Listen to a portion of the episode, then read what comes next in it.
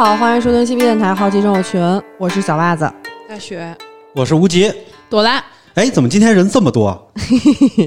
因为今天我们是扫黄打黑系列的扫黄篇，朵拉必须得在。下三路爱好者，对是是是，说到这个黄，有几个国家应该是不能不提的。嗯，嗯，那咱们就按照这个距离远近盘一下。今天咱们先来说说这位放荡的邻居，巴西。是邻居吗？那是好邻居呢你。不是说这个 从远到近吗？朝鲜，你说话注意一点儿。咱们先说说这个日本人给大家的印象都是什么样的？矮，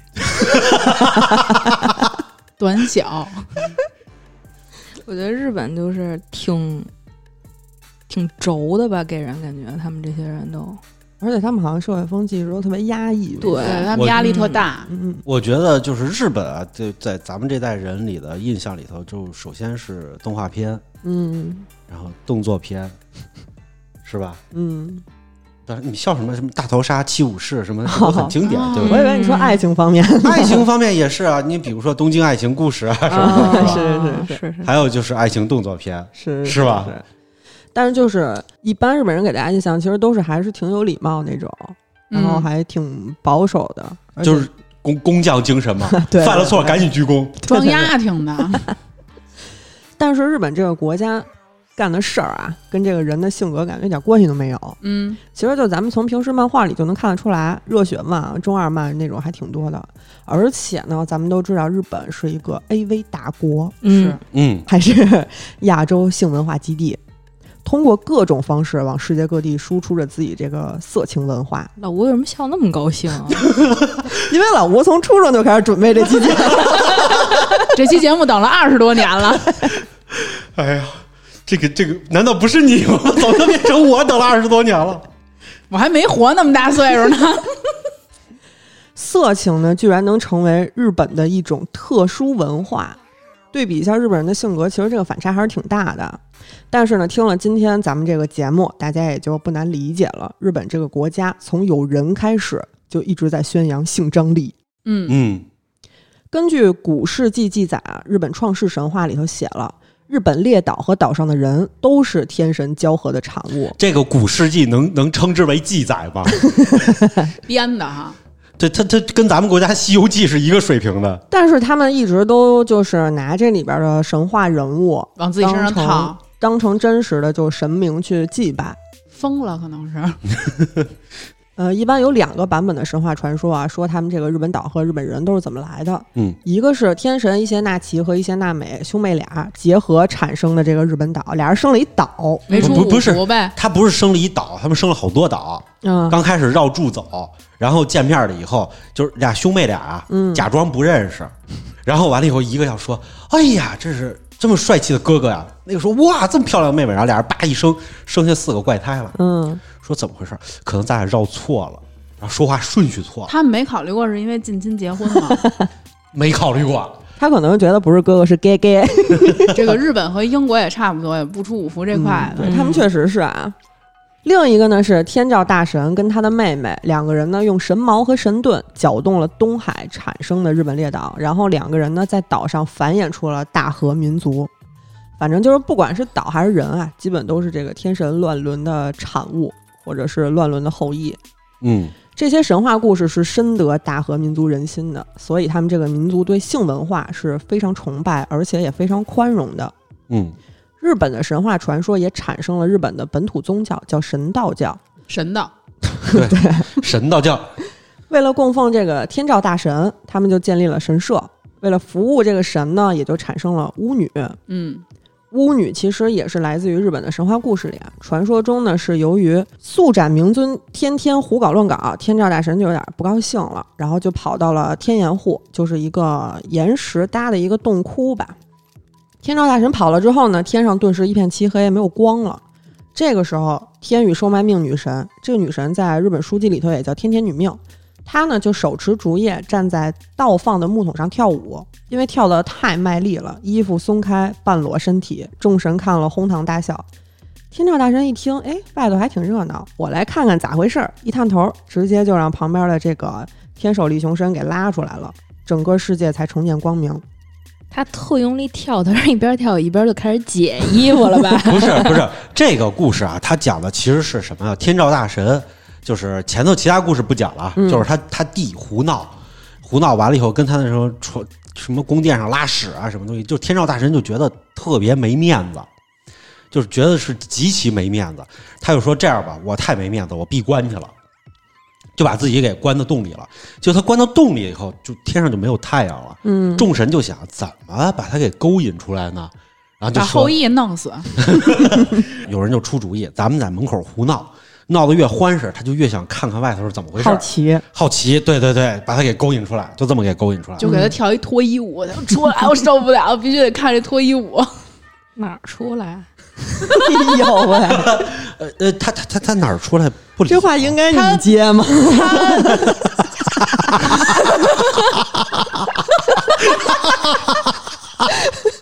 头出来了，理论知识我有，啊，行行行。嗯实践才是检验真理的唯一标准。据说啊，这位了不起的女神就是巫女，也是游牧的先祖。这段记载呢，也是日本舞蹈的一个起源，发展成了祭祀活动用的这个神乐。巫女的地位是至关重要的，在古代日本，女子成年之后就可以成为巫女了。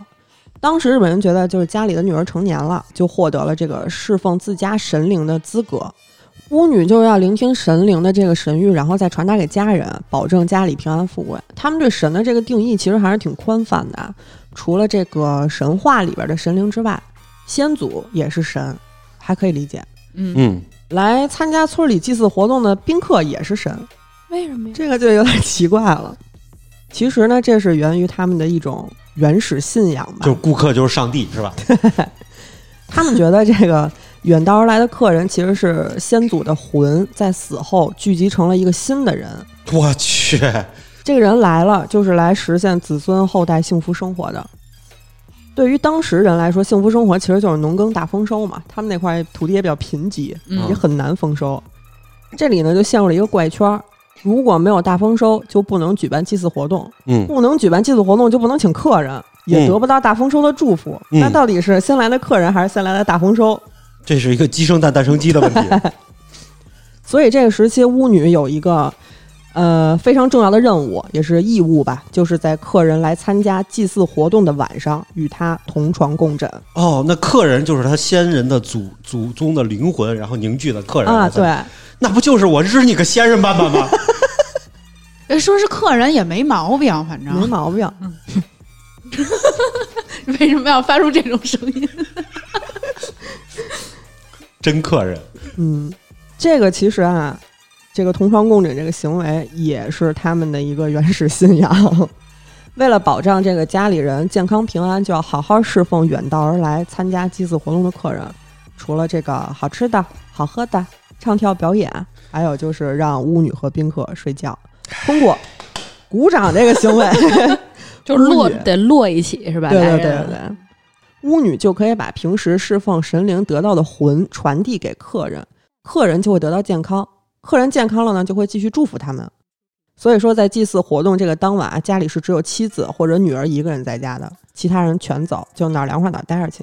第二天一早，巫女给客人送走了，再回来，全民绿奴可能是他们的原始信仰，我感觉。我觉得就是，嗯，如果要是说客人能够祝福他们的话，嗯，我们去祝福一下他们吧。客人能祝福他们生儿子，可能 生孩子可能。祝你平安。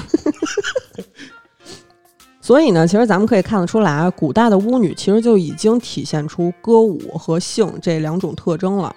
再往后点儿又发展了，巫女作为侍奉神的仆人，也要负责替神传达旨意给信徒们。这个方式呢，就是和信徒鼓掌，我天哪！多少信徒啊？那可不少了。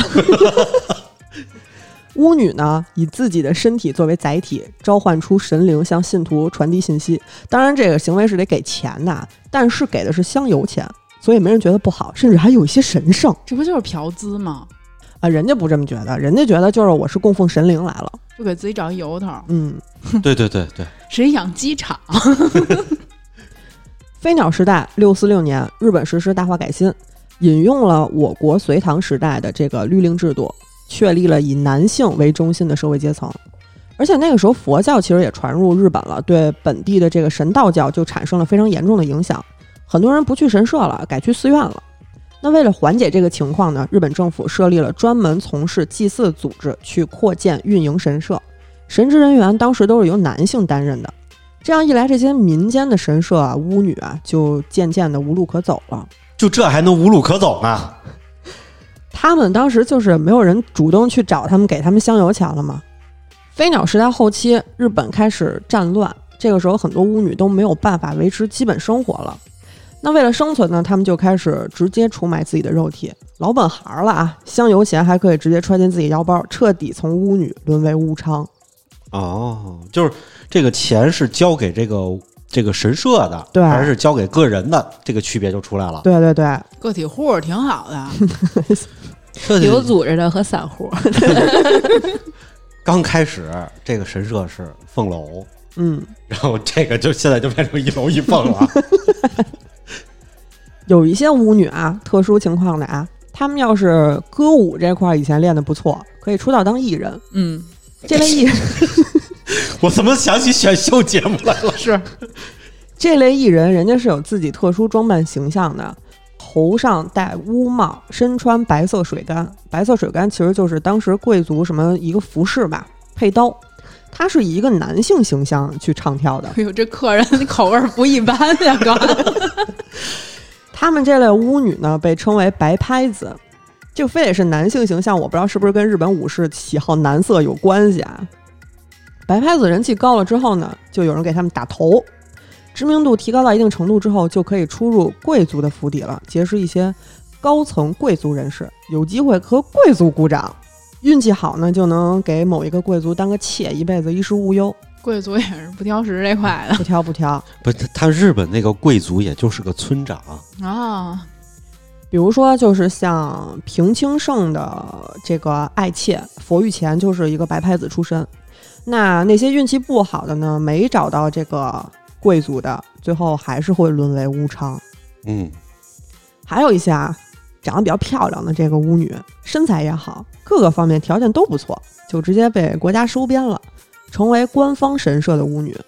高级贵族来参拜神社的时候呢，巫女就要负责接待他们，是好吃的、好喝的、唱跳、鼓掌，一条龙服务。反正就还是那点事儿吧。就 ISO 了，是吧？所以呢，这个时候的神社巫女就被称为神前娼妇，说的还是挺精准的。不是这“神前娼妇”这四个字，我没想到能组合到一块儿。一般情况下啊，等这些巫女退休了，她们就直接在神社周边卖身。还有很多普通百姓家的女孩，或者就是战败的武士家眷，她们没有出路了，也就下定决心投身这个色情业。这个时候的日本妓女呢，被称为游女，有两个原因啊。一个原因就是我们刚才说这个神话故事里的这个巫女天宇双白命，她就是游部的先祖。还有一个原因呢，游字在日语里就是玩儿，嗯，游女这个称号就比较好理解了。玩意儿。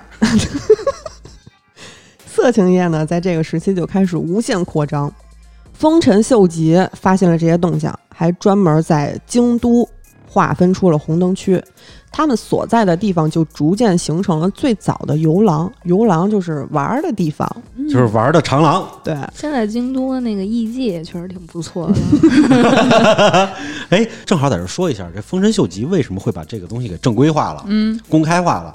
他是这么回事儿。丰臣秀吉出身是很低级的，嗯，他是一个农民，农民家的儿子，对，然后出身，然后后来他跟了这个织田信长，嗯就不是基本上就结束了日本战国时代嘛。嗯然后他就几乎快统一日本了。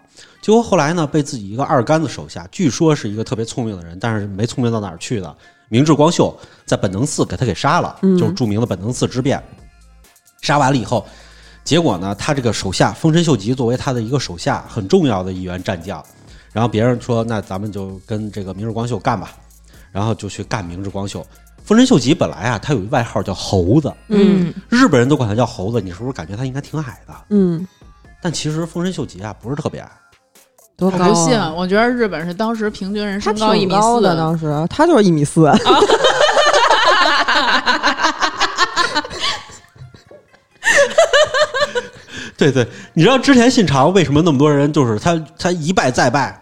然后他的小弟德川家康啊什么的这些人都都愿意跟着他嘛？嗯，就觉得他能统一，为什么呢？听说之前信长一米七几，真高，就是又高又帅那种。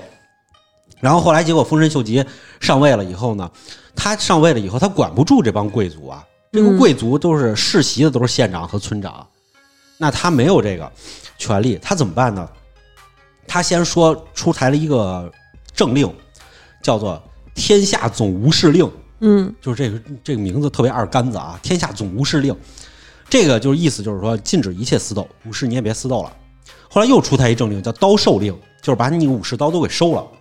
禁刀令嘛，对，就是武士这个阶层，他本来就是为了打架而生的，他嗯别的都不会干，我就只会打架。嗯，那我这有劲儿没地儿使，是不是就开始各种祸祸老百姓，各各种政乱了？对他们有好多就是起起家变土匪的，他们去抢劫老百姓，对，就有劲儿没地儿使。然后最后丰臣秀吉就说：“咱来个这个。他们有劲儿，他们可以互相玩儿。”然后所以就是丰臣秀吉就把这个东西给公开化了。让他们去玩那些女扮男装的巫女们。呃，他们呃武士之间也互相玩儿。我之前看一个动画，就是讲的，卖的挺细致的。叫什么名字？大雪今天表情，对，给我们听众说一下那个动画叫什么名字，我们一起批判它。到时候我们放在公众号里，好吧？可以可以可以，最后日本就是这样，然后统一了，统一了以后，后来德川家康在上台的时候就延续了这个制度。嗯，丰臣秀吉死之后啊，他这个幼子小儿子不太好使，哪儿不好使？呃，哪儿我觉得都不太好使。这儿可以给大家讲一个花边野史啊。丰臣秀吉刚才咱不说了吗？一米四，嗯他儿子一米八五，是亲生的吗？很多人都觉得丰臣秀赖不是他亲生的。等会儿，哎，他们俩这名字怎么跟歌里似的？但是是不是他亲生的？那会儿应该也没有能生出一米八的人来吧？可能是外国人生的。那看不出来，是不是有点傻了？哎，你还真别说，那会儿日本真有外国人。嗯丰臣秀吉就出台过一个政策是什么呢？禁止基督教。当时因为西班牙的传教士在在这个就是在这个日本就是其实很普遍，嗯是长崎那会儿开放那个港口的时候进来的吗？很早就进去了。而且日本战国并不是像我们想象中的似的，还是用刀砍啊什么那种情况，它已经出现火枪了。这个时期，嗯，所以就是它是一种很在我们的印象里是一种很魔幻的一个时代。嗯，当时是有外国人的，那所以你说丰臣秀赖一米八几，我觉得也有可能。嗯，咱们说啊，就这个丰臣秀吉，他在编的妻妾一共有十五位，基本上都没有生孩子。他有病，他们家基因就看他们家家谱啊，不管是男是女，基本上都有点儿，要不就是生不出孩子，要不就是生完了这个孩子夭折。丰臣秀吉他之前前两个儿子也都夭折了，据说呢，就是秀赖他妈查查为了能生个孩子去祈福，没有找巫女，他是跟几个阴阳师一起待了一宿。刚才咱也说了，祈福是一个什么行为，嗯嗯，反正这个祈福结束之后呢，就怀孕了。而且丰臣秀吉他可能是知道这孩子不是自己的，他在得知查查产子之后呢，他逼迫查查自己亲自母乳喂养秀赖。他们当时这个贵族妇女是不会母母乳的，就是觉得这是一个特别低贱的行为。清朝那会儿是不是也是？我记得咱们这边儿咱们这边儿好像都是有奶妈，就是皇宫里头也。不会亲自的去喂喂养就咱们这边说过，就是就是咱们谣传说，如果你母乳喂养完了以后，你之后生孩子可能就是越生越不行那种。哦，当时啊，而且当时啊，这个丰臣秀吉他当时是出征在外，他回来之后杀了很多的侍女和阴阳师，这个可能是吧？他自己可能心里也有点数。呃，对，而且他还把这基督教给禁了，嗯，为什么呢？而且呢，这个查查他在母乳喂养的时候和秀赖就阐述了一些特殊的感情，就给秀赖培养出了一个恋母情节，所以他们家到下一代才不行了。反正就是他们家就这么一情况吧。然后当时呢，武大佬私下就开始嘀嘀咕嘀嘀咕。战国末期，大概一六零零年，关原地区打了一场大仗，最后德川家康雄起了，也是一大高个矮，一米五六，在江户就成立了这个德川幕府，进入了江户时代。局面刚刚稳定下来，政治经济都要抓一抓吧，先盖房呗，房子有了，啥都有了。所以说，在江户时代就开始大兴土木，建筑工人是没日没夜的都在干活，要多烦有多烦。那闲暇之余呢，就频繁出入烟花柳巷找温暖。而且德川幕府是当时为了方便统治，是要求所有上任的这个将军官员都要单身赴任。你的家人他可能在当地就被控制起来了。嗯，商人一看呢，有机可乘，也都来了，于是大城市就成了这种男多女少的都市。业余生活，那也不能天天几个大老爷们儿在这儿干拉吧。是夜生活吧？反正最后的结果呢，就是大家都去妓院了。德川幕府知道之后非常生气，我堂堂大和民族怎么可以被这种不正之风裹挟？于是下令开始关闭私人妓院，推行游廓政策，组建自己的游廓。游客呢，就是可以玩的城池，游女和游女巫受到官方保护，那当然肯定也要交官方一些保护费了。反正从德川幕府开始，政府啊就走上了高高兴兴拿女人养国家的这么一条路。他生气不是不正之风吗？是这钱 这没到钱没到自己兜里。你看，你看这个都这个，他已经晚了多少？咱们国家那会儿管仲的时候，他就嗯，搞过这种国家的这种官妓制度嘛，然后国家收钱，这样财政才充裕的。他这个所在建的江户城，包括他那个游廓，其实就是今天的东京。对。当时游廓啊其实是挺多的，在一六七八年的这个色道大鉴上，色道能出一个年鉴，嗯，就列举了当时的二十五所游廓，每一个游廓就是一个小城，里面有各种阶级不同的游女、游女巫，还有商人。其中最知名的就是位于江户东北方向的吉原游廓，就是现在就是现在在东京南边。一六五七年一月着了一场大火，吉原呢在这场大火中被彻底烧光了，幕府立刻就找了一块新地，所以吉原转移到了浅草附近的新吉原。吉原油库啊，确实不太一般啊，算得上是与世隔绝的一个世外桃源。只要你进入吉原油库，就什么烦恼都没有了。就是那是一个游乐场。对，这个词儿用的很精准。吉原油库占地两万七百多平方米，周围被高墙包围，外侧挖出一条大水沟，只有一道门可以进出，一个是方便管理，还有呢就是能防止游女逃跑。这个与世隔绝的吉原游廓里边，除了游女，还有商人之类的，反正在这儿就是单纯生活在这儿的人啊，共计一万人左右。那每天来的这个客人呢，不计其数。这个看似监狱的地方，为什么会被称为世外桃源？除了这里是游乐场之外，这儿的客人也都是人人平等的，没有阶级区分。武士不能佩刀入场，大名也不能坐轿子进来，他们也不敢这么嚣张的玩过去，因为当时就是，呃，武士是禁止出入这种娱乐场所的。所以说呢，会出现某些大名在游廓里遭到庶民殴打的情况。比如说有一个大藩主伊达刚宗就挨过揍，后来呢，他还迷上了吉原某太夫，幕府让他二十一岁就退位隐居了。吉原的游女巫和游女也都是有等级之分的啊。这个游女巫分为四个等级：大剑士、中剑士、小剑士。按照这么贱 这么有见识，应该说，啊，这么这么有见识。按照大小区分规模和价格。还有一个呢，就是妾监室，就是最破的，就相当于发廊吧，可以这么理解。游女呢是坐在游女屋的一层，客人可以通过就是栅栏去选择自己喜欢的游女。嗯这也通过挑选商品是一样。这这也通过大小来区分吗？嗯、这个不一定。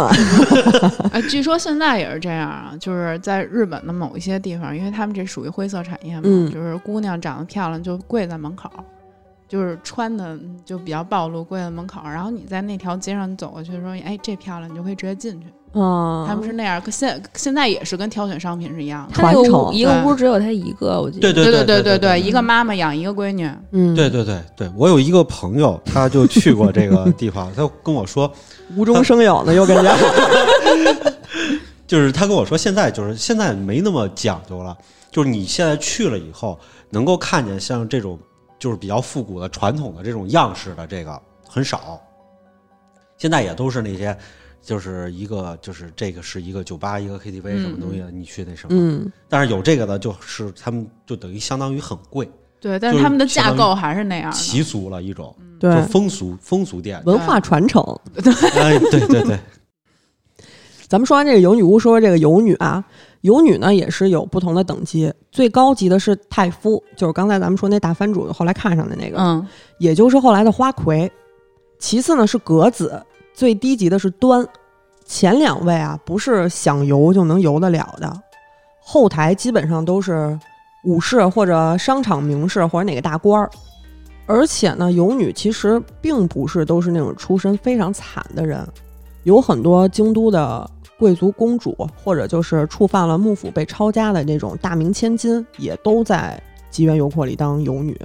公主啊就自己去当游女去啊。嗯，对，就是以这个为终身职业吧，希望。哦，还挺有职业理想。可能是种爱好。嗯，而且呢，吉原里头还有人贩子，他们就会到全国各地去跑，就去找那种天生丽质而且出身高贵的女孩儿，专门送到这个吉原去培养成太夫。是星星探是吧？像咱们这样的就得小心一点儿。据说呢，经验丰富的这个人贩子一眼就能看出来，四到五岁的这个孩子到底有没有潜力，以后能当上太夫，嚯，挺厉害的啊。有女也基本上四五岁就进来了嘛，他们要接受这个专门的教育，琴棋书画还有茶艺都得学，其实跟贵族女子学的东西差不多。就跟咱们这边学的差不多。对，但是咱咱们这边是学了这些以后，你是叫技，嗯你是表演陪人家喝酒给人嗯表演的是是技，不是娼。嗯，咱们这边娼不学这些，对，因为他们就是和咱们不同，哎、就是就国小人呀，哎，就娼娼妓一家了就。不是是他们在上课的时候还专门有那个欢愉技巧课啊，明白。啊、就是以后用得着，你知道吗？从怎么能，让人家更高兴？钻火圈儿，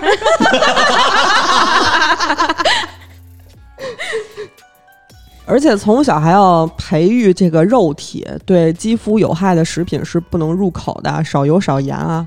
每次入浴呢都要放菖蒲，衣物呢都要熏香，毛儿也得修，从小腌入味儿，一颦一笑、言谈对应都要培训。什么腌腌入味儿是什么意思？就是他每天洗，就是每天洗澡的时候也都要放香料啊。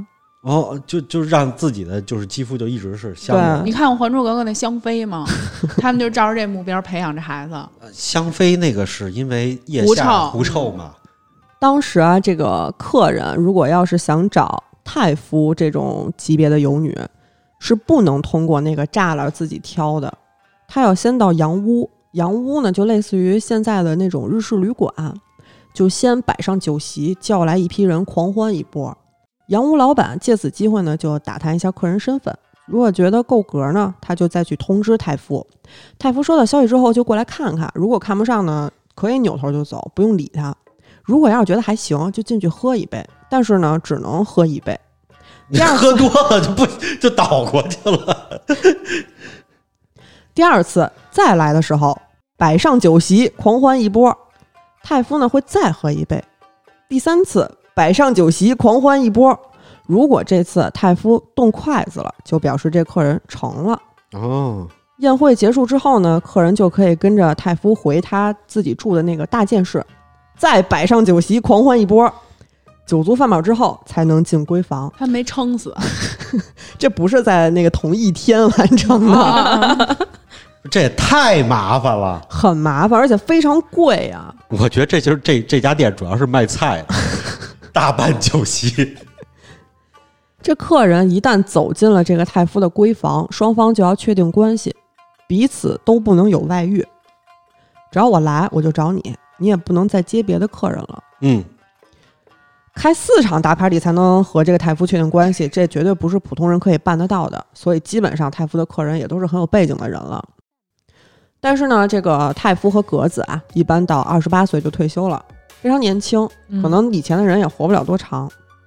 只有这个端是没有年龄限制的，所以很多二十八岁退休之后的这个游女，如果她还没傍上一个大款，可能就是沦为端，或者就是跑到什么私娼场所去继续工作。就感觉这些设置都没有必要。就是你在你能工作的年龄傍一大款，没傍上你就继续当这个。前两年获得那个日本诺贝尔奖的那个大哥，那个老头儿，就是他年轻的时候就是用这套流程，嗯然后完了以后呢，就跟一个游女关系特别好。后来他得奖了以后，就是日本的媒体就是能调查出来，都是很公开的。然后就去找了这个游女，就去问她，然后说这个就是这个她她现在是一酒吧老板，嗯，问她就是以前，哎呀，这个这人这么伟大，以前说什么？我说他天天跟我这吹牛逼，说自己要得诺贝尔奖，我就不信。结果哎，没想到四十年以后他真得了。四十年有点太久了。当时是除了政府建造的正规油库以外，其实私娼寮也很多啊。幕府在一六六八年进行了一次大规模的扫黄运动，他们凭什么扫黄啊？他们扫那些不给他们钱的黄呗。就是无证无证经营。对，当时是逮捕了很多的私娼，还有汤女。汤女其实就是温泉妓女，嗯，这个就是词儿大家洗浴中心的这个。哦也比较熟，就是一个汤字儿，一个嗯一个旗子，就是洗浴中心。嗯，里头的这些汤女都是干什么的呢？有的就是给客人服务，端茶倒水然后洗洗洗这个。看过某动画片的，大家都应该知道洗池子的。但是还有还有那个那个动画片里啊展现的，你看他们他们穿着红色衣服，那是干活的。嗯，还有一种汤女，后来去接钱的那些汤女，穿着白色宽大的袖袍的。我现在就有一个问题，说出这个动画片的名字。公众号见。那个他穿白袍的那些，那些就是去陪客人的。嗯，政府抓了这些人之后啊，就全部都送到了这个吉原油库。但是这些人呢是没有接受过那种专门教育的，所以无形之中呢就破坏了吉原原本的这个高逼格，直接打击了太夫的地位。毕竟太夫他是属于那种被动接客的嘛，主动接客的游女越来越多，他们的资源肯定就越来越少。但是端的地位稍微起来了一些，毕竟有这个没有什么钱的人没有什么教育水平的人，高兴高兴也得对。那就是这是专门为这些下面就是底层这边服务的，嗯，对不对？就是这就客户端，嗯大概一百年左右吧，泰夫和洋屋基本上就没有了，取而代之的呢，就是咱们现在知道的花魁还有茶屋，其实是和泰夫、洋屋没有什么区别的，就是中间那个刚才说那特复杂那过程就省了，花费也少了很多，其实小资就能负担起了，基本上就是你去，然后一块儿吃顿饭就带走了。这就是内卷的后果。对，还有一些咱们之前说的那个白拍子，他们也给抓进来了。但是他们本来不就能唱跳吗？进来之后就更积极主动的去学习各项技能，转型就成了艺妓，游女就越来越不得势了。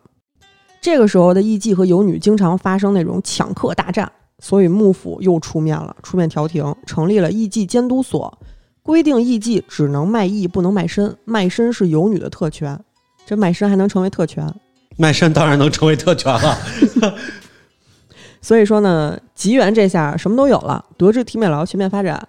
市面上当时甚至出现了吉原导游小手册，当时的文人墨客啊，什么富豪啊、贵族啊，全都愿意逛吉原，导致性文化给日本的文化也产生了很多的影响。对，当时吉原还形成了一种特殊的，就是你去了以后就要写一个诗。你看，在咱们国家古代这些诗的话，流传下来不多，就比如李煜啊什么，他会写这些诗。女性鼓掌的时候就是有多美丽，嗯，然后都是这些东西。但是在日本就比较集中，它居然形成了一个大的文学体题对材，叫吉原文学。嗯，而且像咱们就是比较了解比较多那个浮世绘，嗯其实也是江户时代这个油阔产物。它当时记录的其实就是烟花柳香这些事儿，就是浮世绘它本身就有一种人生苦短、及时行乐的一个意思。它最早的时候就是以歌舞伎、花魁、春宫图这些东西为主的。慢慢才发展出了花鸟会、相扑会、武士会等等。后期就是因为交通经济都，呃有显著提高了之后，他们才出现了以风景为题材的这种风景会。所以说呢，浮世绘算得上是江户时代的一个插画百科。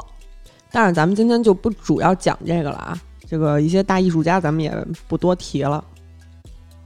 另外呢，受到影响的就是文学。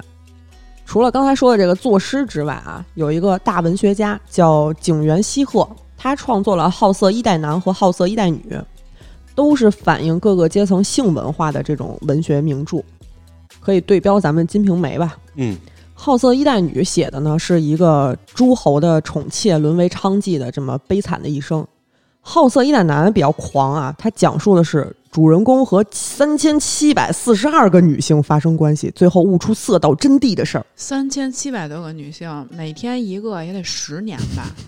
对，是这样。他有些时候可能一天不是一个，那他可能是真不行。据他自己说啊，他自己说的啊，这个是他访遍各地的花街柳巷，以自己的亲身经历写出来的书，花柳病也治不了了吧？而且他还跟七百五十二个男性鼓过掌。我觉得好色一代女可能也借鉴了他这个，花儿也开了，反正 这是他自己说的，不是我说的。我先说一下，嗯是是是，七百多个男性，这也得要两年吧？嗯，但是我觉得真有点吹牛逼了，就这量啊，加一块儿一共四千四百九十四位，这人五十一岁可就没了，啊，那正常，正常 也该没楼了。不过啊，说一下啊，他书其实评价非常高啊，说的是他的这个小说都是具有讽刺意味的，不是黄书，大家别误会。德川幕府后期呢，开始闭关锁国，因此一些大城市开始出现什么家庭作坊，但是正经作坊啊，不是 那种小作坊。这些家庭作坊出现之后呢，就产生了更多的私人雇佣关系，萌芽了资本主义，直接打击了封建自然经济，动摇了幕府的统治基础。商人们发现旧制度一直在制约他们的发展，于是开始呼吁政治改革。具有资产阶级色彩的这些大名、武士还有商人就形成了一个联盟，出现了倒幕派。一八五三年，美国海军进入了江户岸，要求和日本建立外交关系进行贸易，史称黑船事件，签订了一系列的不平等条约，导致德川幕府成为日本社会讨伐的目标。一八六六年，明治维新开始了。六八年呢，明治天皇宣布废除幕府，一切权力重新归于天皇，江户时代就彻底结束了。日本人呢，也终于要迎来小日子过得不错的明治时代。明治维新在这个日本历史上总是被推举为明，就是日本现代化的开始。其实刚刚明治维新成功的时候，它日本是属于退步的状态。嗯就是为什么呢？就是一以前啊，就是天皇是有权力的，但是后来天皇几次被架空，然后一直到这个德川幕府被推翻了以后，天皇重新掌权，然后于是权力回到天皇手里，还是天皇说了算的。嗯所以到现在为止，咱们说那个抗日战争最后结束以后，日本天皇就是宣布他的终战诏书，然后就是说宣布日本投降了。嗯投降了以后呢，他说跟自己没关系，那是底下人决定的。大家其实现在都很好理解，就是说认为这个日本的这个天皇嘛，他是被架空的嘛。吉祥物嘛，对，其实不是，他当时真不是吉祥物，他吉祥物还是源自于后来美军的改革。嗯，有他爸爸不让他，爸爸说你就当一吉祥物得了，别老说一乱算了。爸爸给他退休了，就是。明治维新之后啊，西方的这个文化和形态意识就快速被日本人接受了。日本呢，算是走上了世界舞台，色情业从公办发展到民办，游廊呢也与日俱增。一八七二年，明治政府感觉这样不太好，西方老大哥呢该觉得我们有点不思进取，于是颁布了义昌记解放令，但是几乎呢没有受到什么影响。就是当时还有人记载，就是为了计算这个游客人数，从晚上八点到九点，在吉园门口站了一个小时，一共一千九百个人进入了这个吉园，其中大概有五十个人是十四岁以下的。反正表面上说解放娼妓，其实还是暗中操控。当时被男人视为唯一的英雄，这个伊藤博文就是公认的色鬼。他在接受采访的时候说过：“我不希望废除游廓，榜样的力量是无穷的。榜样到底是什么呢？总不能是百分之三十这个 梅毒率吧？他的意思就是说，就是大家都去游廓，然后完了以后呢，花点这个钱，然后这时候呢，养国家，对日本政府收不上来钱，咱们就拿着这个钱去买军火。对运转起来，对，因为当时其实日本问题还是挺多的。首先，它是要解决这个人口膨胀、经济不景气这个内部问题，然后还要解决独立抵抗欧美列强侵略的这个外部问题。那我想出一主意，贩卖人口不完了？嗯，他们确实是这么干的。对对对，你你跟天皇五五开。日本呢，当时是要积极推进文明开化、富国强兵，海外发展论、南进论就成为了当时日本这个社会的主要主张。于是他们想了一好主意：女人可以为政府赚本地人的钱，也可以为政府赚外国人的钱。反正都是卖，卖谁不是卖。先派一支娘子军出去探探路，这个就是榜样。没什么毛病。嗯对，说是这么说吧。这个日币上啊，一万一万元，这上面这个日本思想家福泽谕吉就说过，日本对付亚洲有两种武器，一是枪，二是娘子军。公然许可娼妇出国卖春，可真是个好主意。嗯，嗯，不错，妇女能顶半边天吗？是嗯是他们。是他们，他们是妇女撑起一片天。于是呢，在十九世纪七十年代到二十世纪二十年代，国家出面组织卖淫输出，大量的日本青年女性背井离乡，前往海外卖淫为生。北边直达中国东北部，向南以上海、香港为据点，伺机进入以新加坡为核心据点的马来半岛，并不断西进，将势力范围延伸至印度。同时以孟买为跳板，进一步扩张至非洲东海岸的坦桑尼亚，并在非洲大陆沿海岸线南下，直达开普敦的好望角，向东渗透至夏威夷乃至美国的加利福尼亚沿岸地区。咱们是什么时候转成军事栏目了？这这这这这就跟一个大航海时代似的。真是 CCTV 七，CCTV 嬉皮，哎，那个就这正好说起来，就是大家都看过那个《浪客剑心》吧？嗯雪代巴的弟弟，这个雪代缘，嗯，他不就说嘛，就是他姐姐死后，他跑到了上海，嗯然后一直做这种世界性的贸易，然后后来发了家，在上海购了武器，然后回去以后找这个剑心报仇。嗯这个事情，他去干的是什么？他就提到过自己干的是这个人口的买卖。嗯。一个国家的妓女啊，以如此规模席卷世界上大部分的卖春市场，令世界为之侧目。这也称得上是人类历史上一次规模浩大的人口大移动。这词儿用的。可以，可以。南洋这个地区一直是妓女的接收地和聚集地，所以人们直接称呼她们为南洋姐。这个咱们可能就相对来说都听说过吧。南洋姐漂洋过海大迁移的原因其实很令人唏嘘的。积极推动近代化的明治时代与国外的经济差距很明显，南洋姐大批涌向海外，背后其实都是经济利益的驱使。南洋姐当时无论是自愿还是被迫吧，都推动了海外卖淫界的繁盛。同时呢，也进一步扩大了日本资本的运作。由于南洋姐对日本商品需求比较大，日本的大型商社、船舶公司、运输公司、银行这些大企业才能进一步跟进，完成对这些地区的经济占领，逐渐在世界各地形成了日本人社区。这真是环环相扣啊！嗯，夏威夷那儿不全是日本人吗？对，就是在这个基础上，日本才能在各个国家设立领事馆，日本政府层面的影响才得以扩张。其实日本是没有向海外推出贸易商品能力的。如果没有这些南洋姐迈向世界各地，日本是无论如何都无法在世界上立足的。嗯，日本作家、俄罗斯文学翻译家二叶亭四迷在对俄方略中就明确地指出，实现西伯利亚日本化最有效的战略就是往西伯利亚输送日本妓女。煎鱼干啊，是作为日本食品近来向俄国出口激增，是俄国人深受日本娼妓调教的一个必然结果。近来，日本娼妓与俄国人结婚的越来越多，还出现了挤入俄国上流社会的主妇，由此日本式的生活在俄国日趋流行。没有日本产品，就称不上上流的观念深入人心。如此发展下去，西伯利亚纳入日本囊中自不在话下。二叶亭这种裤裆言论，让很多实业家觉得很无奈，好像没有妓女他们就没戏了一样。但是呢，二叶亭坚定地表示，把输送妓女看成是国耻的叫嚷，只是一种鼠目寸光的短视而已。这国家啊真的是没什么节操。是 总之呢，天皇的船送了一批又一批的南洋姐出国，然后呢，带着一批又一批的外汇回到日本。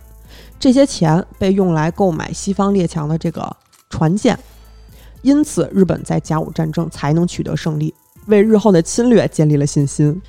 一战过后，日本作为战胜国，经济稳定发展，加上国际舆论对女权的重视，日本从公然许可娼妇出国卖春，转变为禁止娼妇在海外卖春。南洋姐没有存在的必要了，也成了最不受待见的存在。返乡的南洋姐，第一得不到国家的认可，第二得不到亲人的认同，必须在偏僻的地方独自生活。里外不是人了。现在对，嗯，留在海外的那些南洋姐呢，没有身份，最后呢，只能在异国他乡含恨而终。卸磨杀驴，对，法国文学研究者在日本南洋开发的这个《图南录》里就写道：肉体遭受凌辱，感情疲惫的南洋姐面对破碎的命运，痛惜青春的苦难，在自暴自弃中含冤离开这个世界。你说日本，他别说就是咱说这对别的国家慰安妇什么样，他们对自己人就这样。对，就特别狠。在世界各地的日本人墓地，其实很多都是当年走出去的这个南洋姐。他们当时身处的环境非常恶劣，他们其实没有什么固定居所，一般都是好几十个人一起住在同一个房子里卖淫，接待的都是各个国家底层的这个苦力，患病的也很多。首先呢，就是因为气候原因，他们得肺病的特别多，还有呢就是性病。新加坡有一个日本人墓地，大量的无名墓碑就见证了南洋姐的历史，但是他们的墓碑不再朝向日出的方向。也许这就是他们最后沉默的抗议。他们赚的钱很干净，但是他们却被说成是肮脏的。南洋姐对国家的愚忠，就像他们的眼泪一样透明。分散在世界各地的南洋姐墓碑，揭示了那个时代日本女性的悲歌。他们这个钱赚的很干净他们觉得自己赚的钱很干净，因为我是为国家出去的，啊，我是为了天皇去做事儿的，嗯，我和普通的打工人没什么区别。但是最后就被卸磨杀驴了。对，日本人呢赢了甲午战争和日俄战争之后，呃，觉得自己行了，准备梭哈一把占领世界。一八八八年，日本陆军变成了师团制。甲午战争之后呢，扩张到十二个师团；日俄战争之后呢，又扩张到十八个师团。这些师团和步兵连队所在的地方，短时间呢都发展成了军事要塞。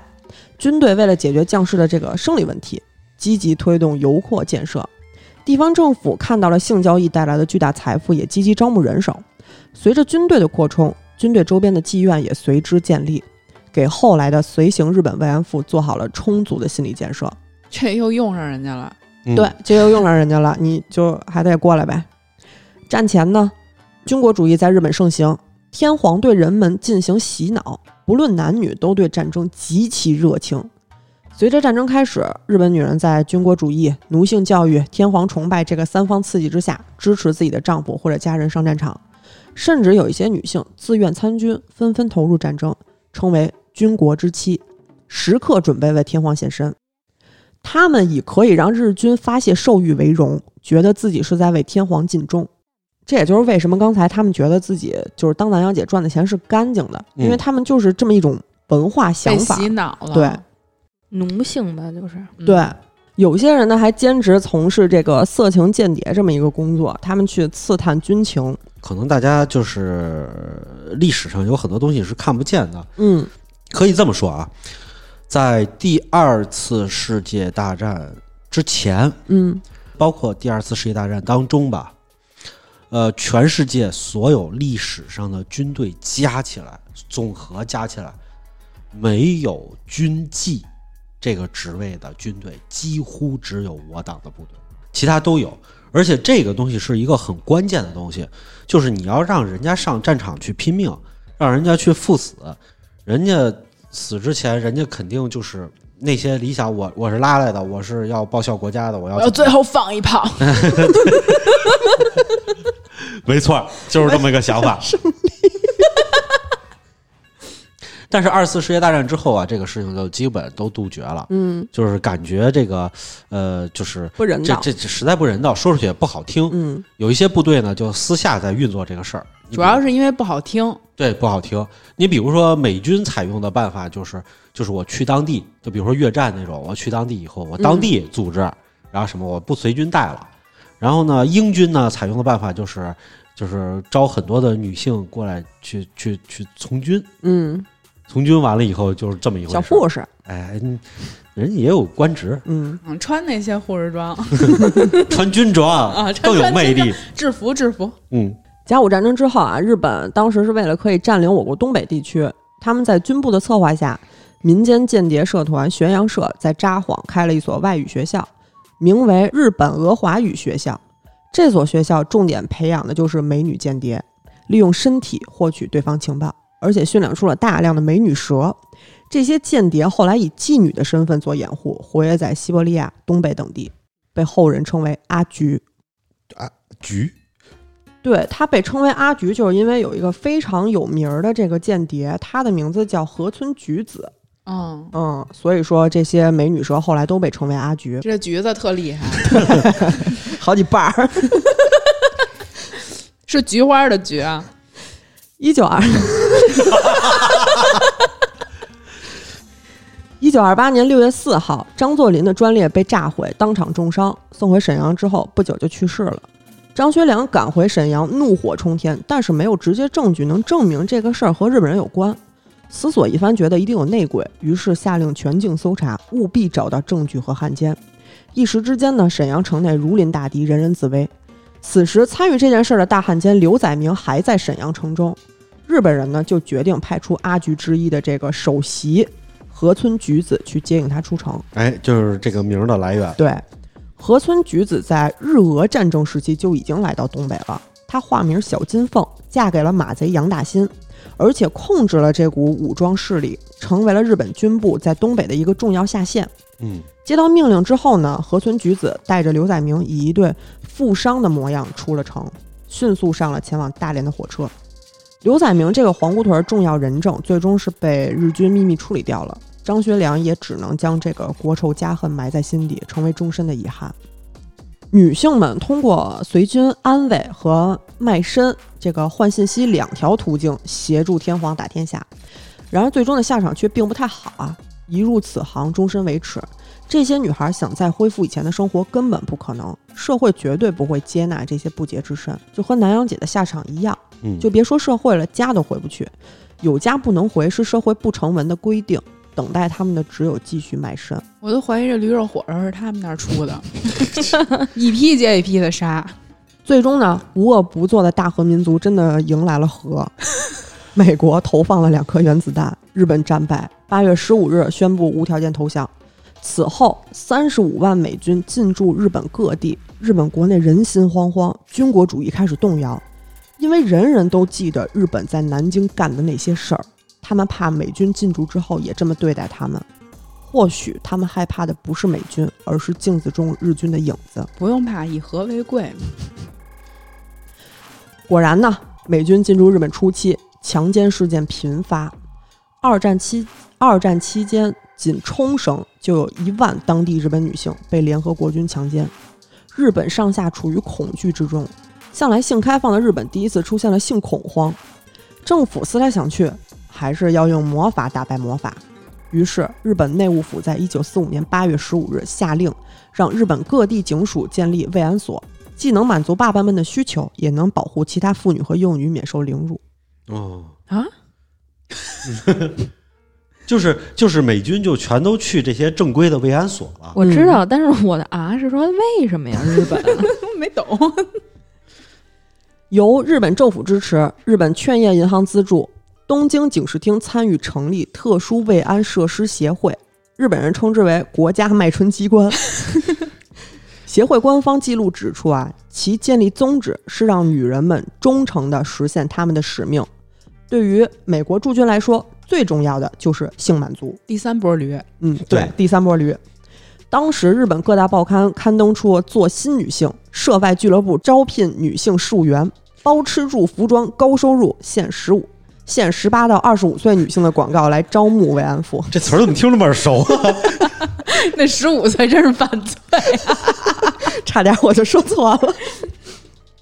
得知这一命令之后，日本许多女性自发走向了慰安所。他们都没脑子是吧？不是，他们就是认为就是国家召唤的，我就要为国家去献出就。前额前额叶被他们敲了，这是这就是他们深思熟虑之后的这个决定。真漂亮。我要为天皇献身，牛逼，以求保佑日本和平。当时招募到的女性最多达到了七万人。七万人做成驴肉火烧够多少人吃的呀？小町园慰安所原来呢是日本政府定于九月二号最早开业的一个慰安所，五十个女性拎包入住，大部分其实不是职业的妓女。很大的一个房子里边铺满了榻榻米，用窗帘和屏风隔开，大概创造了三十个房间吧。嗯，隔音吗？请问？当然不隔音了。要的就是这刺激。五十个女性住三十个房间，啊，对，那还有可能还有 P 起来的吧，不好说。但是呢，在开业的前五天，这个爸爸们就提前得知了这个好消息，所有的慰安妇被迫提前上岗，陷入了恐惧的深渊。当天呢，还是特殊慰安设施会在日本天皇皇宫大门外举行成立仪式的这个日子。在美军慰安所工作的这些女性被称为特别挺身队员。哦哟，日本政府为他们提供免费的生活用品，还有冲锋一号套子，而美军只需支付十五日元就可以得到安慰了。十五日元，对，十五日元相当于他们当时半包烟吧。那会儿的日元还没有这么不值钱。但是十五日元确实也没有多值钱。当然了，美国呢是讲究男女平等的国家，慰安妇有了，慰安夫也得有。公驴对，他们不驴啊，他们其实待遇还挺好的。哦相比于慰安妇，慰安夫的待遇真的好非常多。他们被招募来的这些民间男子呢，全部都进行了严格的身体检查，这也是自愿来的，对，自愿来的。那可能他就是好这个，嗯他不好这个，我觉得男的应该不会主动。我觉得这这也挺难挑的。你你想有句话，古话叫什么“十男九痔不是人家是慰安妇，是给美国女兵服务。”，哦，不是男兵啊。哦，这样啊，我我们俩完全就没有理解。但是啊，但是他们确实就是在身体检查的时候就要检查后门，因为呢，哦，就是男女都服务了。对，也有一些同性恋士兵，所以他们可能也得嗯兼职一下。但是他们就是条件好很多，他们每个人是有一个单独的房间的，而且他们工作是上一休一。我觉得不能不休一。你想想，美国士兵里还好多黑人，嗯，连这都重男轻女啊！慰安妇当时有多惨？慰安妇一天啊接六十多个活儿，就工作量真的差很多。而且慰安妇的六六十多个，至少六十多个活一个人，那美国人时间也不长啊。不知道。但是我我我我记得啊也有同时的啊，同时的。但是我记得就是他们当时那个日军随军的那个慰安妇，他们是有严格的时间安排的，就是三分钟就要换人。啊 然后据说有那个十八分钟来六次的，这个也是 常人所不能吧？行，这十八分钟来六次，男男的男的也能完成。那怎么了？有那 一分钟来五次的也不是没有吧？这个当时的警察局长说，由于慰安所驻军很少发生强奸事件，但是近年来美军公布的这个揭秘资料表示，这个就是放屁。嗯实际情况恰恰相反，美军对普通民众的袭击并没有因为慰安所有所缓解。一九四五年十一月，美军犯下的罪行就高达五百五十四起，就这一个月啊，包括袭击、强奸、呃盗窃、恐吓、辱骂。由于新闻被禁止，公众对此一无所知。有一个这么一个皮条客叫菅原道雄，他就说过，小庭园附近的大森海岸强奸案件频发，跟慰安所有绝对的关系。美军只要看到女人就会攻击。由于美军不喜欢使用冲锋一号，慰安所建立之后呢，性病开始蔓延，不论男女，得病比例超过了百分之九十。可以，随军的牧师对这种情况就提出了严重警告。人权领袖罗斯福夫人与麦克阿瑟司令就此事进行了严正交涉。一九四六年三月二十五日，麦克阿瑟迫于压力，以公然卖淫是对民主理想的背叛为由，关闭了所有日本美军慰安所。挺身队队员再次挺身而出，私下里继续安慰爸爸们，被美军称为潘潘。有些队员被包养了，他们就被称为安利。哎，就这日 日本从上到下，我都觉得他妈个大傻逼呀、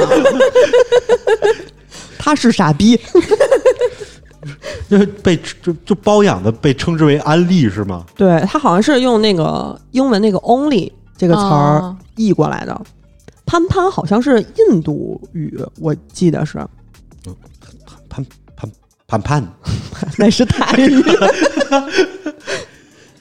不过美军回国之后呢，安利和他们的这个混血宝宝基本上都被抛弃了。日本出现了大概二十万的混血宝宝，这个时期也是日本人平均身高突增的时期。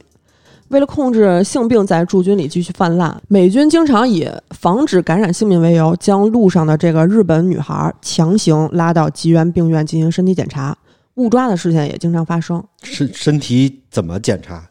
呃，就是查你有没有性病嘛。其实说哦白了，就是莫名其妙这种事儿，我感觉就。嗯日本民众在战争中和战后所遭受的痛苦，相比日军对中国和其他国家民众造成的伤害相比，根本不值一提。就是就是你，就这只是剥夺你的尊严。你日本在其他国家都剥夺了别人的生命啊！而且说白了，他们，我觉得他们没有被剥夺尊严，他们是自己愿意的。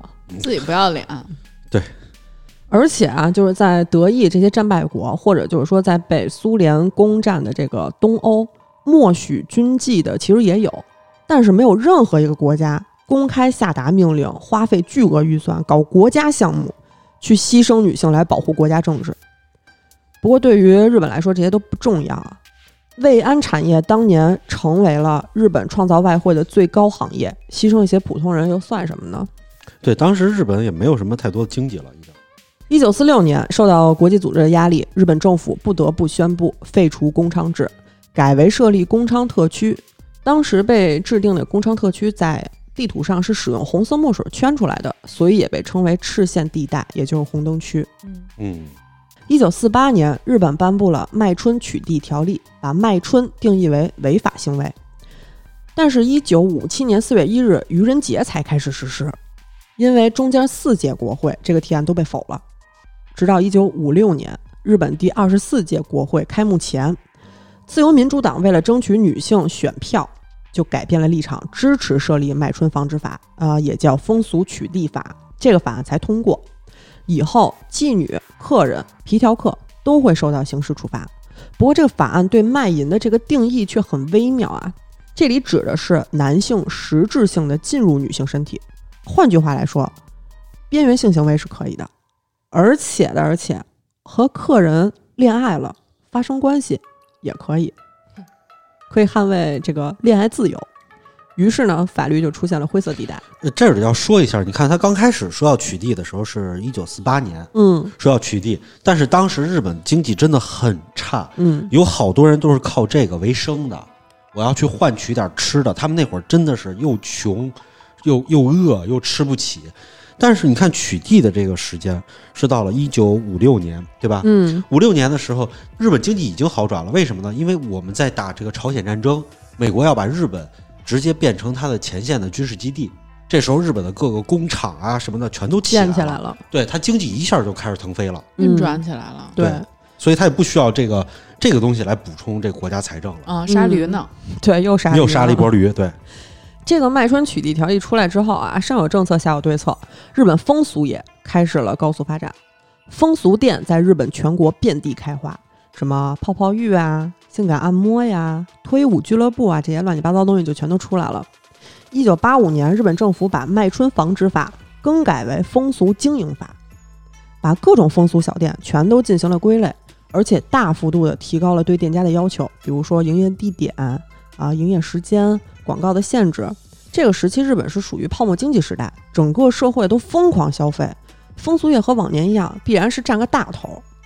九十年代初期，大城市的风俗娘一天的收入大概有五万日元，相对，相当于三千人民币一天啊，还是九十年代初期。他那会儿泡沫经济确实挺疯的。是，你不是刚当时号称美国说日本说那个我们战胜不了美国，但是我们可以买下整个美国嘛？嗯，对，当时日本真的是人手一个，就什么各种大牌的包。嗯那女女孩她们就是上高中的时候就有，一直到后来就是他们泡沫破碎了之后，大家全都在卖中古包。你们在市面上看到好多那种那种中古的奢侈品，大大部分啊、嗯都是从日本来的。嗯哦，对对对，我在日本，我有一个朋友在日本，他看见那个就是就是有很多那种就特别小的村子里都有那种中古店，嗯嗯，他们然后中古中古这个行业确实是奢侈品，都是真的啊，大家可以去买。嗯说实话，当时就很奇怪，就说为什么这这么偏的一个小村里还有这么多奢侈品的中古？因为没有。穷人，对，当当时没有穷人，嗯他们在大街上打车都是一摞一摞的拿着日元，就是看谁厚，这出租车司机就为谁停，就特别夸张。嗯，这但是呢，就有句话说得好，上帝欲使其灭亡，必使其疯狂。这个到了疯狂的顶点，它也是灭亡的开始了。嗯，对，九十年代泡沫就碎了嘛，很多人呢当时就无路可走了。这个时候政府又又又出手了，哎，又来一波驴，对，黄色大旗永不倒。嗯，一九九九年，政府对风俗经营法做了一些小小的修正，直接改变了风俗业的格局。最有用的一条啊，将无店铺的上门服务纳入许可范围，而且不受时间限制，可以二十四，对，二十四小时营业还。风俗娘当时就跟淘宝商品一样，呃，不用门店，接接电话，做做页面装修就可以卖出去了。他那个不叫外卖，人家叫援助。啊，行，而且当时这个互联网也相对来说普及了一些，这个行业就更火爆了。从一九九九年到二零一五年，上门服务的风俗店达到了一万九千多家，和日本的 Seven Eleven 数量差不多。只用十六年的时间，就超过了传统风俗店。而且日本女学生也开始抢风俗娘的饭碗，什么 J.K. 陪伴服务嗯嗯啊、女仆咖啡厅，嗯嗯嗯这个援交、嗯伴游，嗯，各种地下服务它都不是地下，街面上就有。啊、是，但是你你去那个，你去那个就是秋叶原，你去买那个地方有很多就是卖卖中国人那个，就是你拿着护照去就可以去买东西的那几家店。嗯嗯店的边上到秋叶原地铁站中间，整个那个街两边的店铺全都是做这些的。你可以进去去那儿睡觉，比如说我要在这儿休息两个小时，嗯哎，那你就可以抱着人家休息两个小时。然后站在街边的很多给你发这些就是特别卡哇伊的这个印制的纸片，你可以看它还有这个伴游的服务的这个价格，嗯，就是你可以去雇佣他，比如说就是相当于一个小时大概是两百多块钱人民币吧，这个价格，他可以陪着你去游秋叶原，然后去走一圈儿，嗯，然后你花几个小时的钱，他这几个小时的时间都是听你的。这应该也是你有一个朋友告诉你的吧？没有，这个是我我上我上次去秋叶原，，我去我去买东西，买东西以后觉得太沉了，后来我就想一个，我想两百多一个小时，我觉得差不买的差不多了，拿不动以后，嗯我就问他是是就是可不可以那什么，他说行啊，我说行。交了钱了，小姑娘高高兴兴穿着那个小裙子过来跟我跟我那什么，我过来扛大包，来，这这这些都帮我扛起来，然后扛起来以后，哥来坐地铁给我送那哪儿哪儿去。行，信你好吧，信你。但是这个时候，其实基本上属于这个肉多狼少了，就只能恶意竞价，卷起来，对，卷起来，日本风俗业的服务价格一落千丈。两千年以后的这个风俗娘啊，月薪和工薪阶层持平，就已经是谢天谢地了。哎，咱们说一下这个日本风俗业的一股清流啊，别老说女的，咱说说男的。日本这个歌舞伎町呢，是全球排得上号的销金窟，里边聚集了大量的酒吧、风俗店、情人旅馆，有人管它叫不眠之街，也有人说这儿是成人迪士尼。嗯歌舞伎町里边有上千家风俗店，其中这个男公关俱乐部就占了三分之一。所以不管男女啊，只要有钱，都能从这儿买走一些快乐。大家都听说过日本第一男公关罗兰吧？嗯嗯嗯他就是在这儿赤手空拳打的天下。十八岁呢，他其实考上了东京大学，没去，觉得自己无法接受这个枯燥的生活，于是立志投身公关行业，我记得他说就他想拯救全世界的女性，他对，拯救富婆于水深火热之中嘛。这真伟大的理想。真是，结果两年他就真搞出名堂来了，一场生日派对豪赚了三百七十三万人民币。哎呦，跟他同年生日的女客人呢，奉上了价值两百四十万人民币的全球限量款白兰地。哎呦，一年呢，大概是大几千万到手，它就不是问题啊。哇人民币还都是关键关键的关键是，人家出台时间短，一天就露面仨小时，而且啊，卖艺不卖身，优雅着呢。哎呦，哎呀，不光呢是富婆的缪斯，罗兰更是更多尝试下海男人的精神导师。许多这个初出茅庐的小男公关吧，偶像就是罗兰。但是男公关这碗饭可是没有想象中那么好端的，竞争那是相当激烈，这就和他们的接客规则是有关系的。初次到店里边消费的客人呢，享受九十分钟八十九元人民币的优惠，过程中啊会有九位男公关轮流服务。哎呀，嗯，每个人十分钟，最后客人可以挑走一个陪自己出去吃夜宵，所以就是很可能出现这种尴尬的情景啊。刚刚还在培训入职新人的老公关就被 out 了，新人呢反而被客人留下来，嗯，而那边业绩不好的老公关只能负责在旁边端茶倒水儿。当月业绩就变归功了。对，当月业绩不好的公关呢，还要负责下个月店里边这个保洁，就算是对自尊心的一种惩罚啊。很多人都觉得这男公关其实就是一帮长得好看但不学无术的人。不是关键是我看他们那个广告牌子啊，也够他妈吓人是的。但其实他们真不是一帮不学无术的人，他们当中有人长相呢，其实不是特别出众啊，嗯就跟你刚才说的似的，但是依然是恩客踏破门槛儿。因为有很多人呢是名校毕业，抛弃稳定的公务员身份，只身投奔这个公关大军。哎呦，这这这不这男的女的都一样是吧？嗯，主要呢，其实他们把自己卖得好，卖的价儿高，还是在情商这块儿，就特会聊天儿，话不落地，还会吹彩虹屁，就是一超级炫酷大舔狗。放你，你高兴不？长得不好看我也不高兴。真的特别会聊天儿，没用反。反过来说呢，男公关这个职业，它其实是不存在站着把钱挣了这回事儿。哎，我我这这话说的特别对。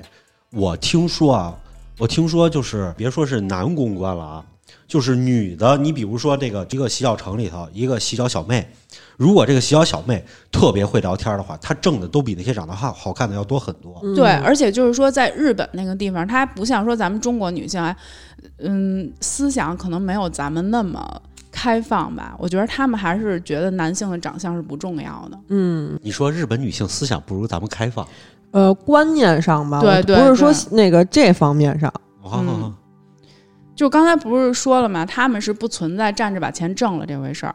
事实上，每位初来乍到的男公关在出台之前，都要经历一些上岗培训。嗯就比如说这个拿跟客人喝东西举例吧，如果客人手里的勺子是顺时针搅拌的，就表示这个人觉得时间怎么这么慢，不想跟这个人多待了。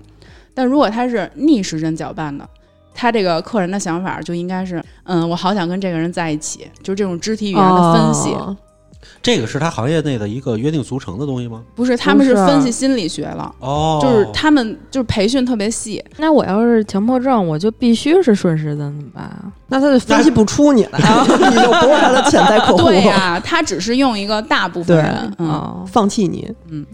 嗨，除了餐桌技巧呢，表现出男公关纯情的一面呢，也是一大杀器。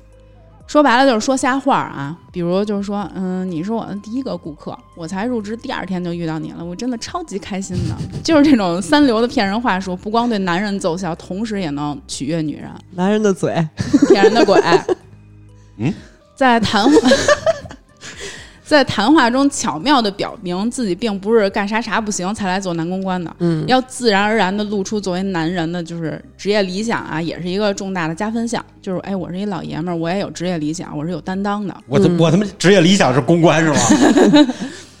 面对客人倾诉日常烦恼，贴心的解答和鼓励，还有若有若无的肢体接触，暧昧感爆棚，也是这种游刃有余的 social 老手的那种嗯，出来了嘛。我怎么听着你这都跟 PUA 那教程似的？对，差不多，差不多对，卖惨同样也是抓住那个女客人心的方式之一，就是悲惨的身世加上真真假假的套路，编一偶像剧那种。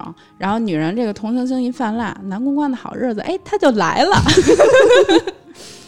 就比如说，他是呃，他就会说，我是一个天生就是敏感、不善交际的人，但是我对你就能敞开心扉，就类似这种的。啊咱们这期节目好有教育意义啊。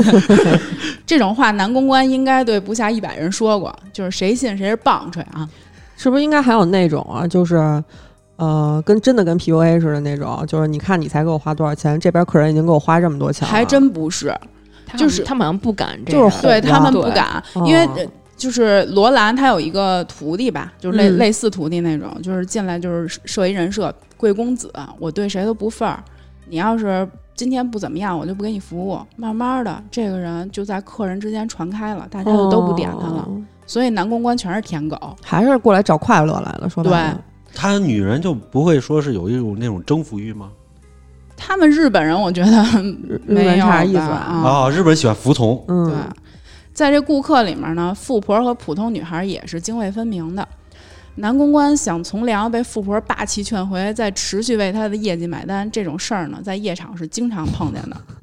账单见胜负，不花钱就别来，是富豪姐姐们的豪气宣言。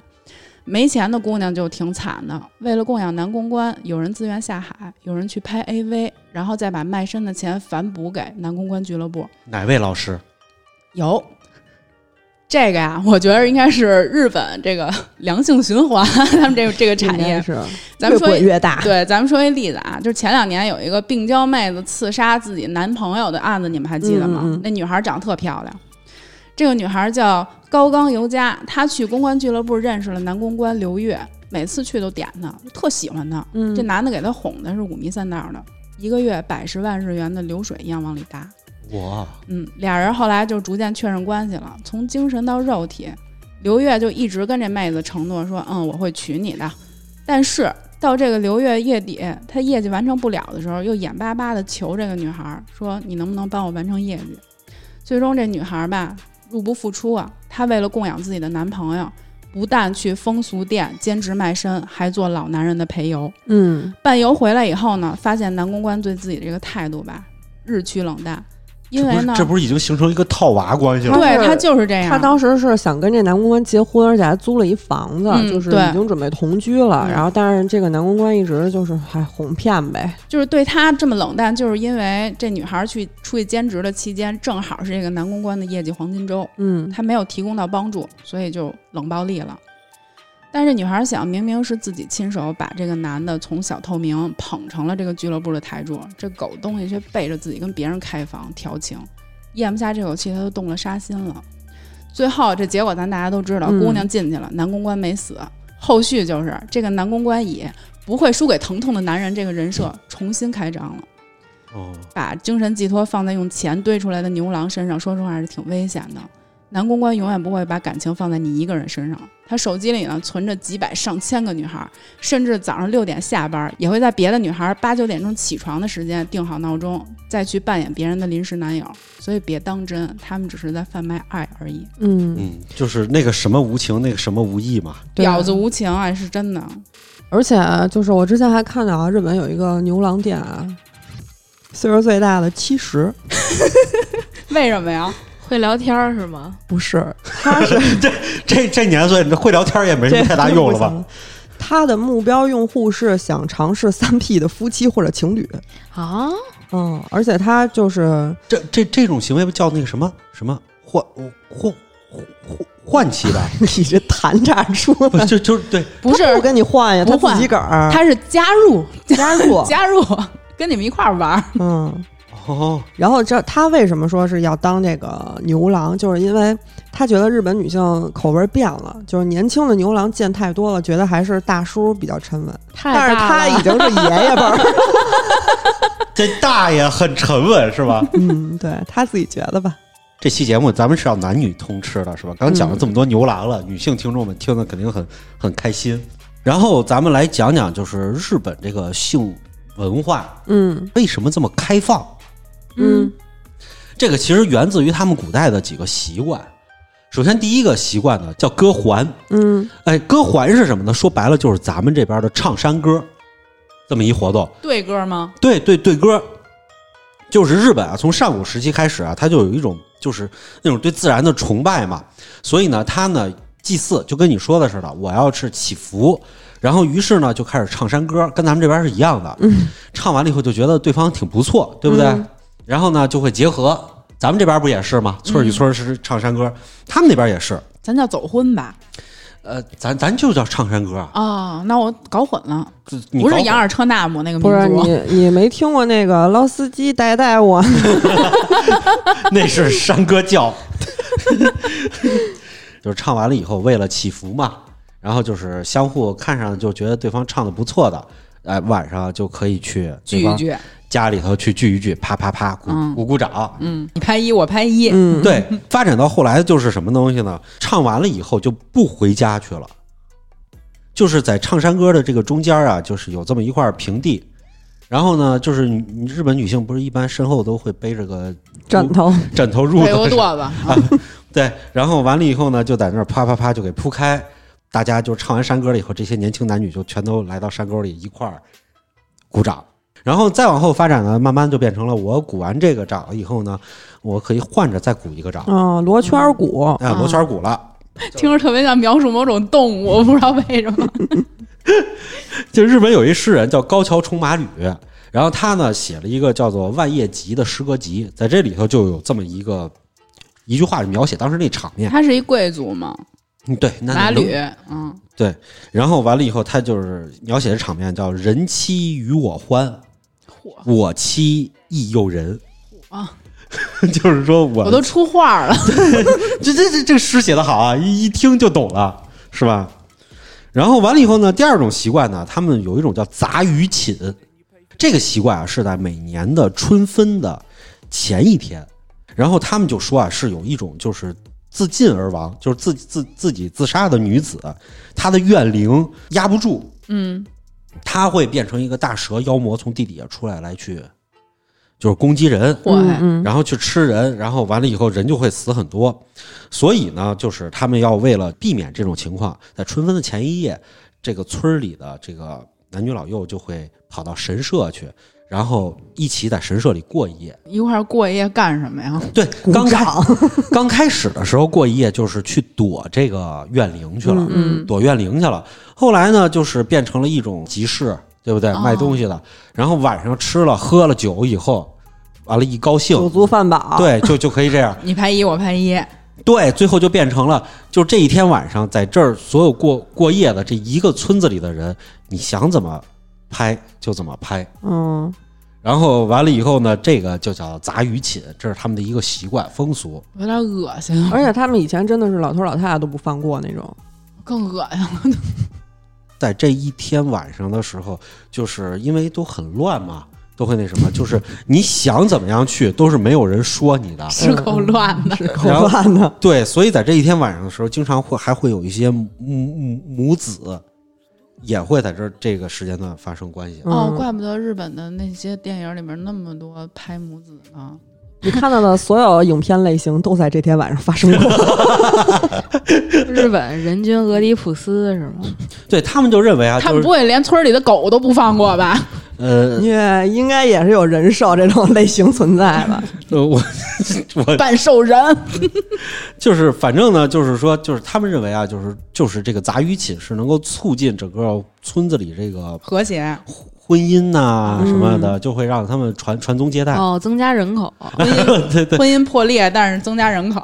呃，这这但是就是他们不破裂，操，他们就觉得不是不好意思，又骂脏话，然后完了以后呢，他们还有一种习俗，就是咱们习俗够多的啊，就这俩已经很刺激了。还有一种习俗叫夜攀，嗯，攀就是攀登的攀，它是怎么回事呢？就是这大概能明白。哎，对对对，就跟字面上的意思似的。嗯半夜就摸人墙头去了，哎，对，半夜爬墙头，我想都是半夜去攀攀登去 登山是啊，对，登山攀爬。对，就是刚开始的时候是这样的，就是就是你说的这种走婚制，嗯，就是晚上的时候啊，就是这个男子啊会悄悄的潜入到自己心仪的女子的屋里，俩人去，一看里面一万多人，哎，有道理啊，可能全村都心仪这个这个女孩，是吧？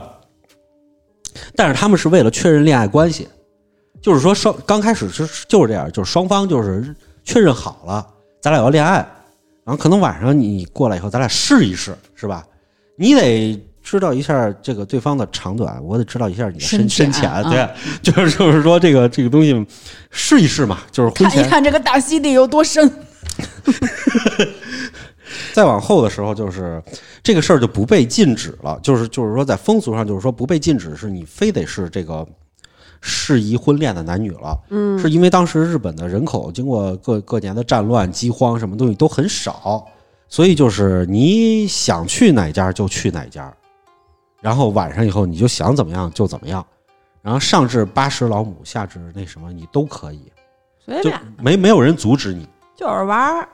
而且那会儿日本不像咱们说像说的是，想的是一个人一个屋，你蹦蹦蹦攀进去。其实你爬进去了，那是一屋人的。包括咱们国家那边那些走婚制度，以前也是这样的。不会大家都看着吧？大家不看着，大家可能哦就是、那我放心多了。就是大家就是说哦，您这儿忙着，那我去找别人吧。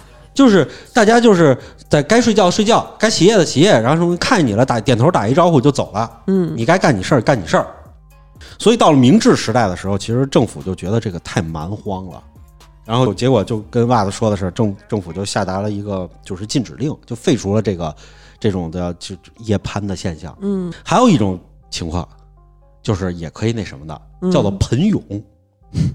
盆涌是什么？盆就是盂兰盆节，嗯佛教的一个节日。哎，佛教的盂兰盆节过去传过去了以后，他们也要祭祀这个这个节日，所以呢，就是大家在盂兰盆节的时候就可以到广场上去举办庆典，因为他们春分的时候也干这事儿，对吧？然后他们对歌的时候也干这事儿。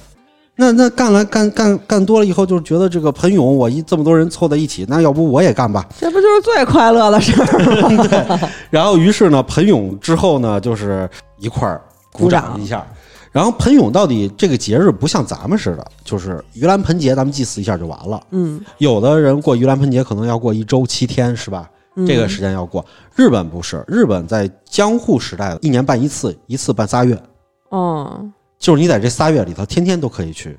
是过完这仨月陪仙人去了，他们有一些未婚的男女走在大街上，然后一看见彭勇的这个队伍就加入进去，嗯然后大家就一块儿庆典，庆典完一块儿一块儿去鼓掌，就是这么回事儿。这就是日本那边的一个庆祝的这个，一直到一九三零年的时候，日本有一个作家，民俗作家，到乡下去采访的时候，然后住在乡下，刚当时头一天刚举行完喷涌，然后作家第二天就听他寄宿的这个屋子的店主和老婆俩人就特别开心在那聊天儿，说昨天晚上谁谁谁到去了谁谁谁家，还分享，哎，，对对对，上了谁老婆，然后那个又谁谁谁又去了谁家，然后谁怎么样什么的，他们全都在那分享。嗯，然后当时他觉得也觉得不可思议，就给记下来了。是挺有点不可思议。对这种事儿，就是一直到彭勇这个所有的这些习俗，一直到了战后，然后才禁止了，嗯就是所有都都都都取消了嘛。是呃根据教育来说的。有钱了就禁止了。嗯，对，而且就是像袜子刚才聊的那个，我们也可以在另外一个电影上也可以看见，就叫做《白夜行》。嗯，白夜行里头最小的时候就说这个小女孩的心理是怎么受到创伤的，就是她妈妈就是这个村里做这个的，而且这个村里的人都知道，都知道以后呢有有些需求了，这些大大人就全都来他们家，然后这个姑娘就受不了别人背后指指点点。嗯其实他们都认可，但是他们都在说，说以后她精神受不了了，所以最后变成了一个变态杀手。嗯然后还有更直白的，就是日本有一个编剧叫做这个板垣裕二，他就立志一定要描写日本的这个风俗业，所以他就写了一个叫《马赛克日本》，这就好多人听说过了。嗯这个短剧，这个编剧啊，这么有理想的编剧，你都想象不到他以前是什么，他写写过什么作品。嗯，原来他写过最著名的作品叫《东京爱情故事》，哦就是他做的。他一直就想拍这个，所以就写了这个《马赛克日本》，哦，然后还拍出来了。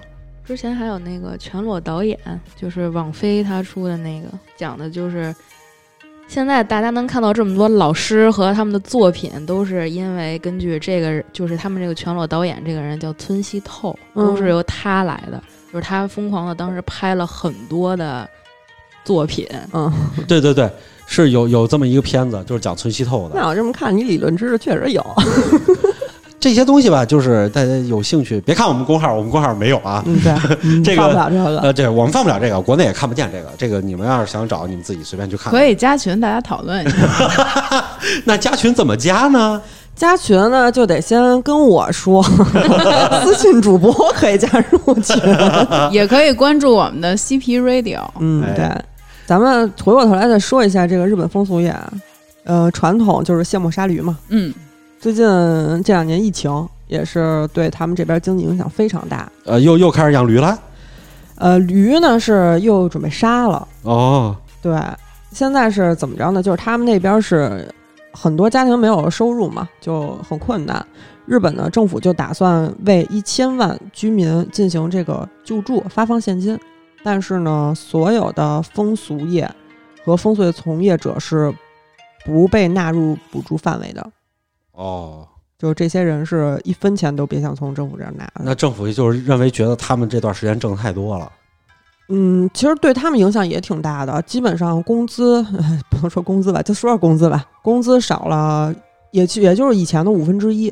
哇，那影响现在门儿都出不了，也没法儿去出去接活儿。哎，对对，正好在这儿要跟大家说一下啊，日本所有的这个诸如此类的行业，嗯这个风俗业，他们都是不接待外国人的。